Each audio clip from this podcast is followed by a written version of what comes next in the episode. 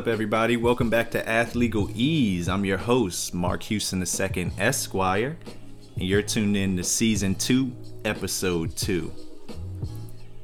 Now, today is April 11th, 2021. Spring is in full swing. No pun intended, obviously, with baseball season. But as a reminder, now this ain't your favorite argumentative sportscast or gossip site and this definitely ain't your professor's podcast. This is a legal business perspective coupled with a true love of sport, dictated to the culture for the culture by a sports attorney. And as a general disclaimer, the information provided on this podcast does not and is not intended to constitute legal advice. Instead, all information, content, and materials available on this podcast are for general informational purposes only. Now, enough of the formalities. You know, we got to start another episode with another heat check. So for tonight's episode, I'm wearing the Puma, the Hundreds Future Rider collab. Now, with the heat check, we got a little surprise for you today. Uh, we'll be talking a little bit about collabs and a big case that popped up.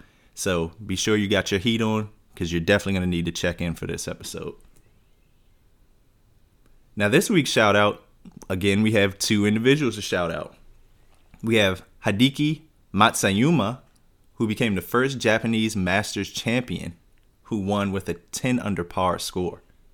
Beast. The next is Akil Baddoo from the Detroit Tigers, who's a Rule 5 player. And for those that don't know, the Rule 5 is a rule that keeps teams from essentially stockpiling talent, so they have to give them up at a certain point.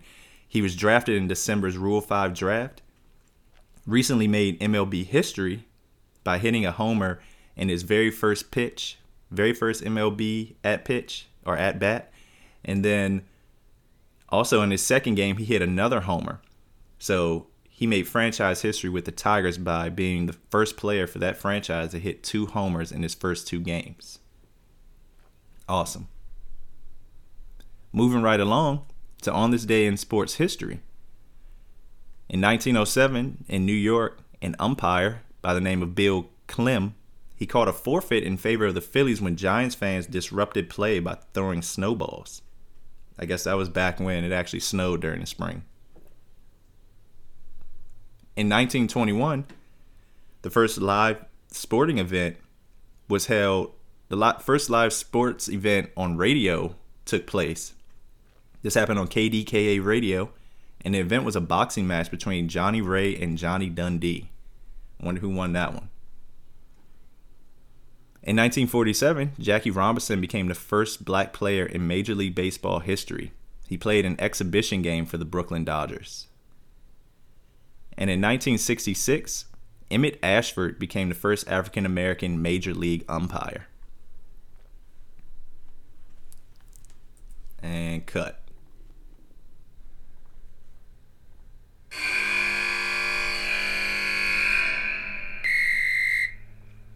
All right. Well, let's get right into it. So, today we're going to be talking about a big case that we've seen that has affected the sneaker collab industry. Uh, what we'll be talking about is the Nike v Mischief product studio case, which involves Little Nas X. Now, to give a little background, Nike recently sued Mischief Products, uh, which had an unofficial collab with Lil Nas X.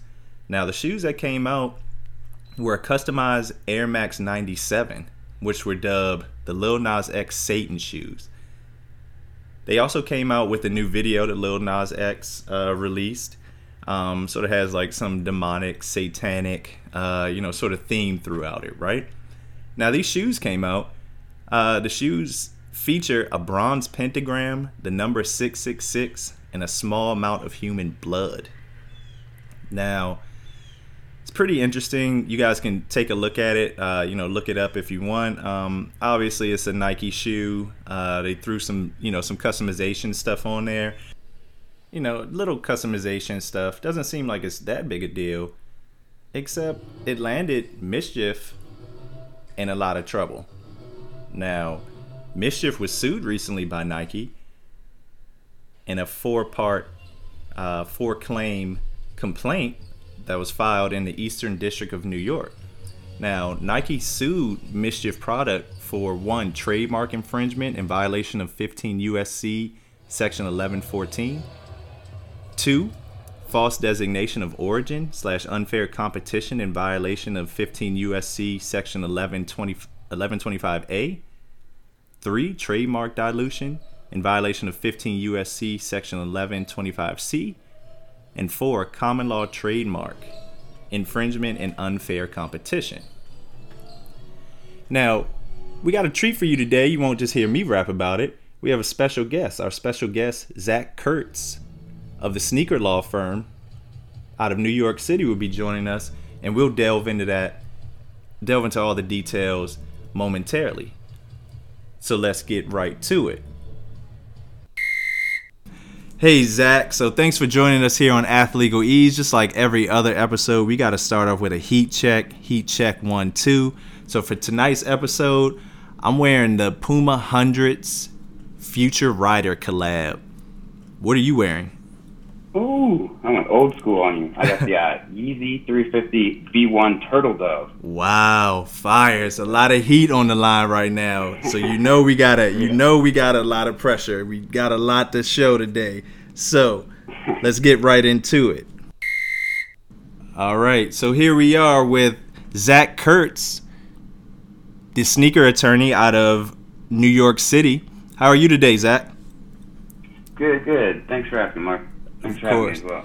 So, we really appreciate you know you being here with us today. Uh, you know, we love to you know uh, you know share the wealth of knowledge that you know we've been able to procure. And so today, since we have you on the line, since we love sneakers, we love the collabs.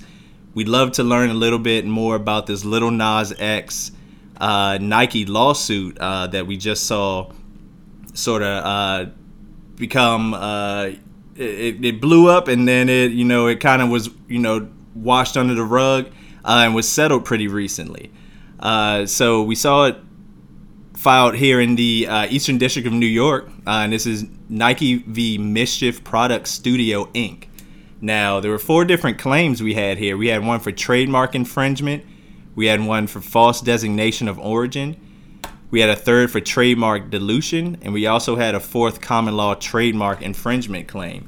Now, Zach, uh, since we got you here, you're an expert. We'd love to, for you to run down uh, the different claims of those uh, different claims, the different elements of those claims, if you will, uh, and sort of give us some sort of baseline understanding of where we are here.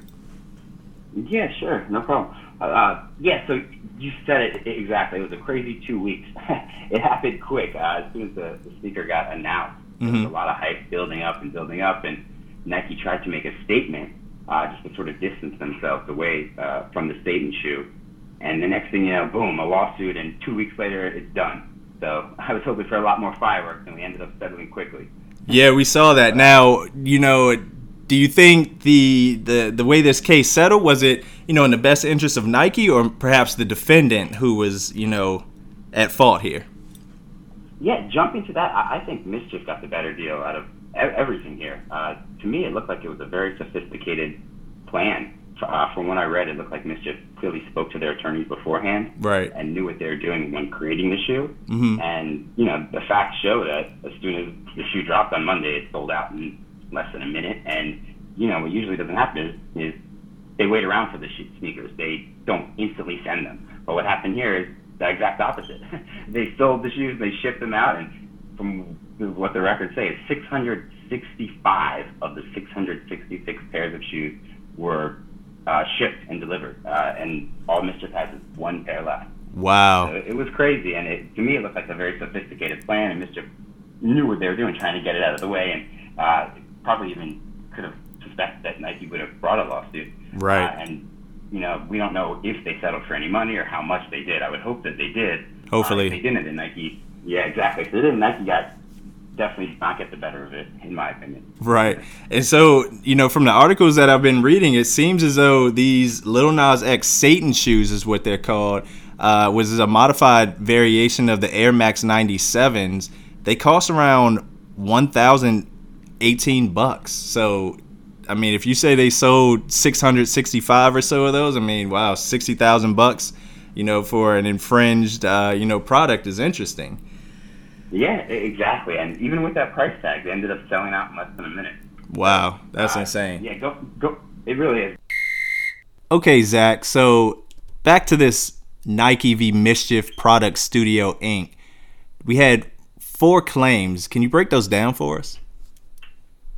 Yeah, so uh, I guess we have trademark infringement as well as which is uh, federal trademark infringement, and then we have the common law trademark infringement. And what Nike is saying there is essentially uh, that Mischief used Nike's swoosh logo as well as all other Nike trademarks uh, without their permission, and that they are causing uh, the marketplace to, you know, have uh, not really know if this is a Nike shoe or not. Uh, the fact that they took a base of a, a 97 Air Max and they just altered it, uh, they clearly have a Nike product. mhm Uh, so that's what uh, the federal trademark violation as well as the common law claims are related to that uh, Okay. trademark infringement. We also have a false designation of origin, unfair competition, as well as dilution.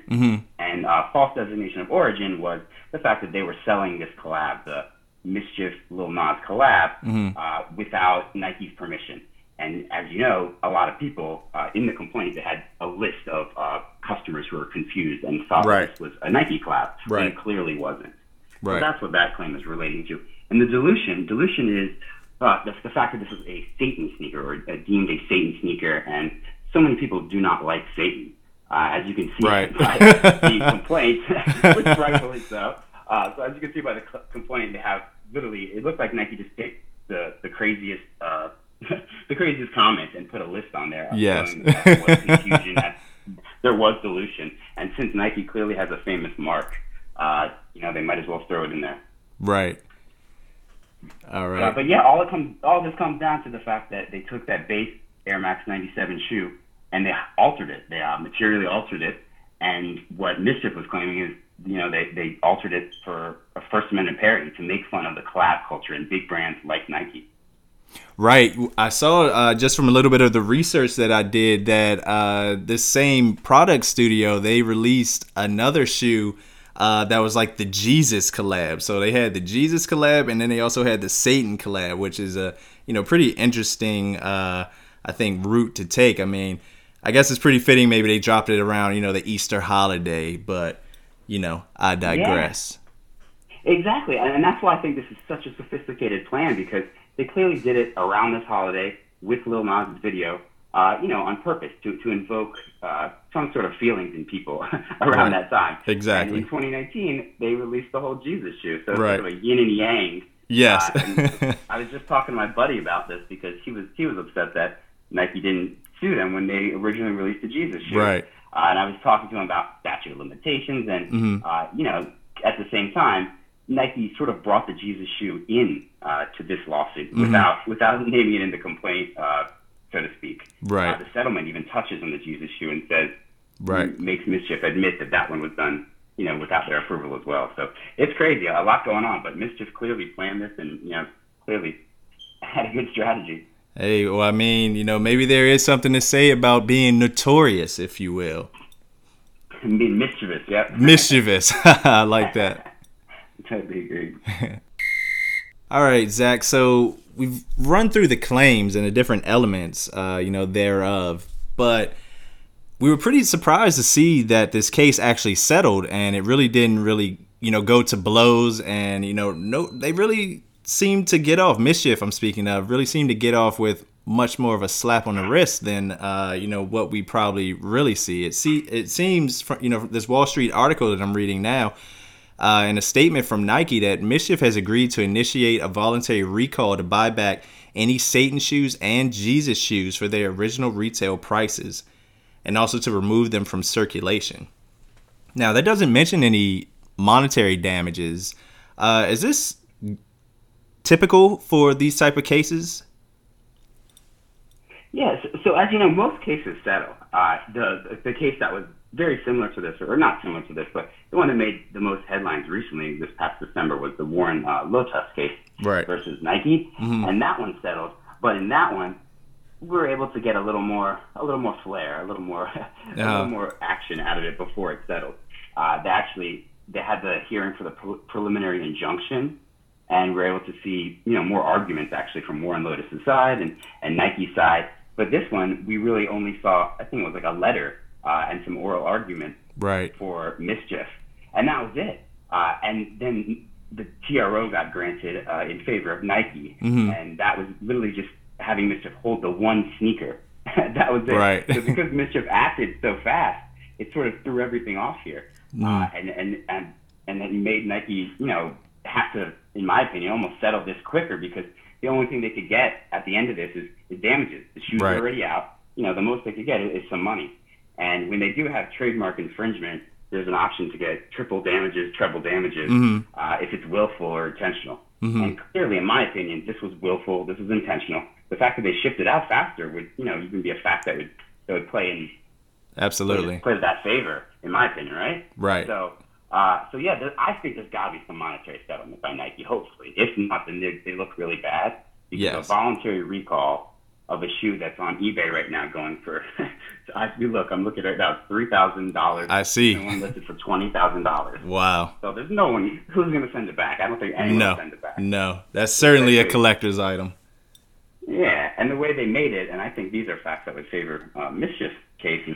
Uh, the way that you have to get a shoe is you have to download the mischief app, Mhm. and you go on the app and you get it through their app, their own proprietary app. Mhm. So if you're going to do that, you at least know what mischief is. You know, Right. Most people aren't going to download an app and randomly do all this stuff without having knowledge or at least looked up this kind of stuff. Exactly. Uh, so, so it, it's a crazy case. In my opinion, I would like to see it get a little further because the facts here are interesting. They're, they're different than Warren Lotas.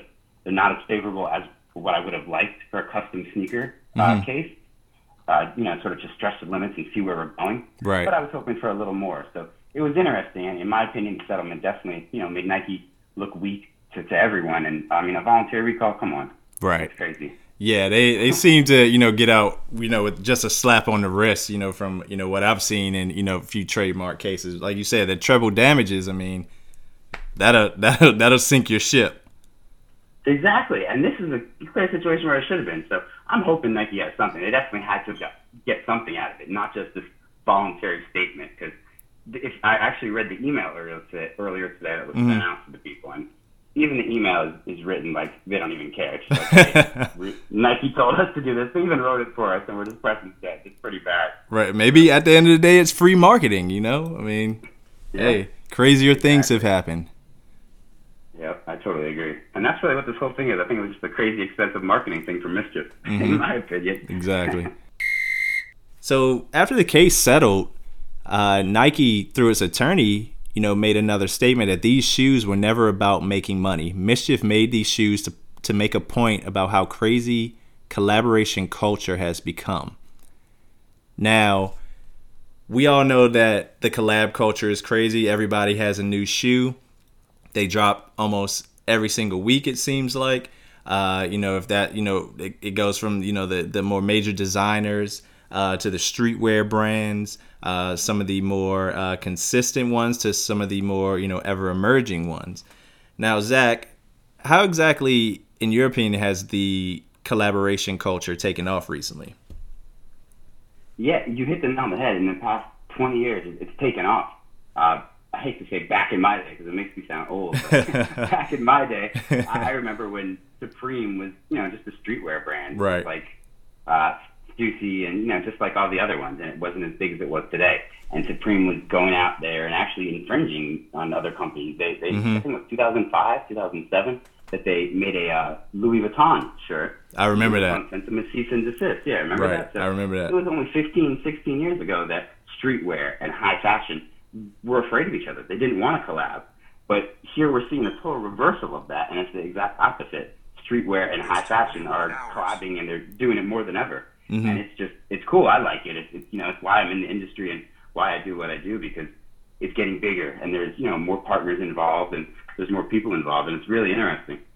Yeah, it really is. Now, we like to, you know, paint a picture uh, here at Athlegalese and sort of break down, you know, how exactly some of these inner workings really work. And so, with the Lil Nas X Mischief Nike case, we see how you do not do a collab. For the record, this is not how you do a collab. You see what, you know, you really get yourself into.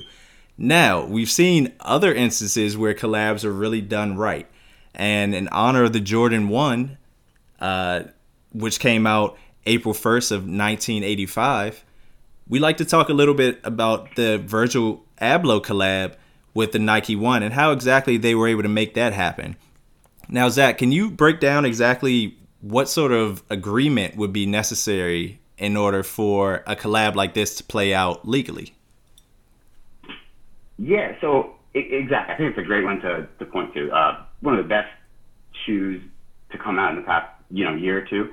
Uh, I will go with the, I guess, the high top Jordan One yeah. Virgil off white. Mm-hmm. That one, it's so what happened was uh, Virgil, uh, big fan of Nike, and finally got to work with them. And when they did, they were able to combine everything that Virgil wanted with his off-white brand mm-hmm. uh, with Nike. And usually Nike doesn't give that creative freedom uh, to, to anybody or right. to, to people to do what Virgil did. Uh, right. To essentially deconstruct Nike's famous swoosh. So that in itself was a big deal. Uh, so once once Virgil got to do that, the collab was set. He was able to do what he wanted to, you know, get his uh, creative freedom.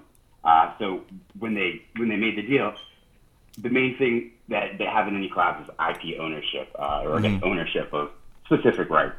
Uh, and in this situation, uh, with with the Virgil's collab, was a little different than you know the uh, the Lil Nas collab, because in that you're you know you're getting your IP ownership in Lil Nas's name and uh, you know, Mischief and Little Nas, that, that was between them. Mm-hmm. Uh, so they're able to use the IP ownership there. Right. with the Virgil and Off White collab, they're just using Off White's name. So it's a licensing agreement to, you know, uh, for Nike to own the actual shoe. Of course, Nike's going to want to own everything. Right. and there's going to be some sort of licensing agreement uh, to have them work together. To say, you know, Nike is allowed to sell this shoe, mm-hmm. and you know, Virgil gives permission to have these off-white trademarks on the shoe without suing for infringement. Right. So the most important thing there is tying up the, the ownership and the licensing and, and the uh, opportunities there. Okay. And once you do that, it's really just about breaking it down into royalties and you know how mm-hmm. much each side makes, and that really depends on the on the designer. Right. Smaller designers clearly won't get as much weight uh, as a big designer like Virgil, who right you know could probably make royalties and all that. Whereas, I mean, I've seen some stuff, uh, some you know smaller designers where they'll do a collab with Nike, and Nike will, won't even give them royalties. They'll give them 200 shoes or not even that, 20 right. shoes. Right. make it a limited release. Chump change. exactly. So do what you want. And sell for 20 bucks, sell them for 2,000 bucks. Right. That's all you get. Uh, so, so yeah, I guess those are the two main areas. You know, that the, the artist would be worried about is money and royalties, and mm. his, make sure his expressive content is, you know, he's able to do what he wants. Right. And just cares about really owning the IP and owning the shoe in the totality. Okay, so what we're really saying here is, you know, there's a licensing agreement in place and essentially, what a licensing agreement allows is for the proprietor of the intellectual property rights, here Nike, for an example, to license out the rights uh, in a limited scope to you know an individual. So here, a Virgil Abloh, you know, they license it out. He can use it, you know, very limitedly. Uh, you know, basically under the terms of the agreement from something that they negotiate.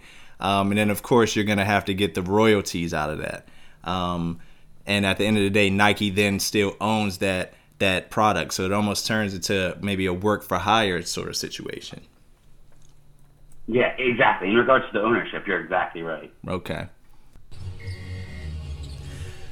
Now that's all we got, folks. Thanks for joining us on this week's episode. I hope you enjoyed that interview with Zach Kurtz, the sneaker attorney out of New York City he broke down a big issue for us, a big legal case issue uh, involving Nike and Mischief products. So be sure to check that out. Like, subscribe, leave a comment, leave a review, and go ahead and hit that five star rating for us. We would really appreciate that. And that's all the time we have tonight, guys. So be sure to check us out. Follow Zach online, and we'll catch you next week. Peace.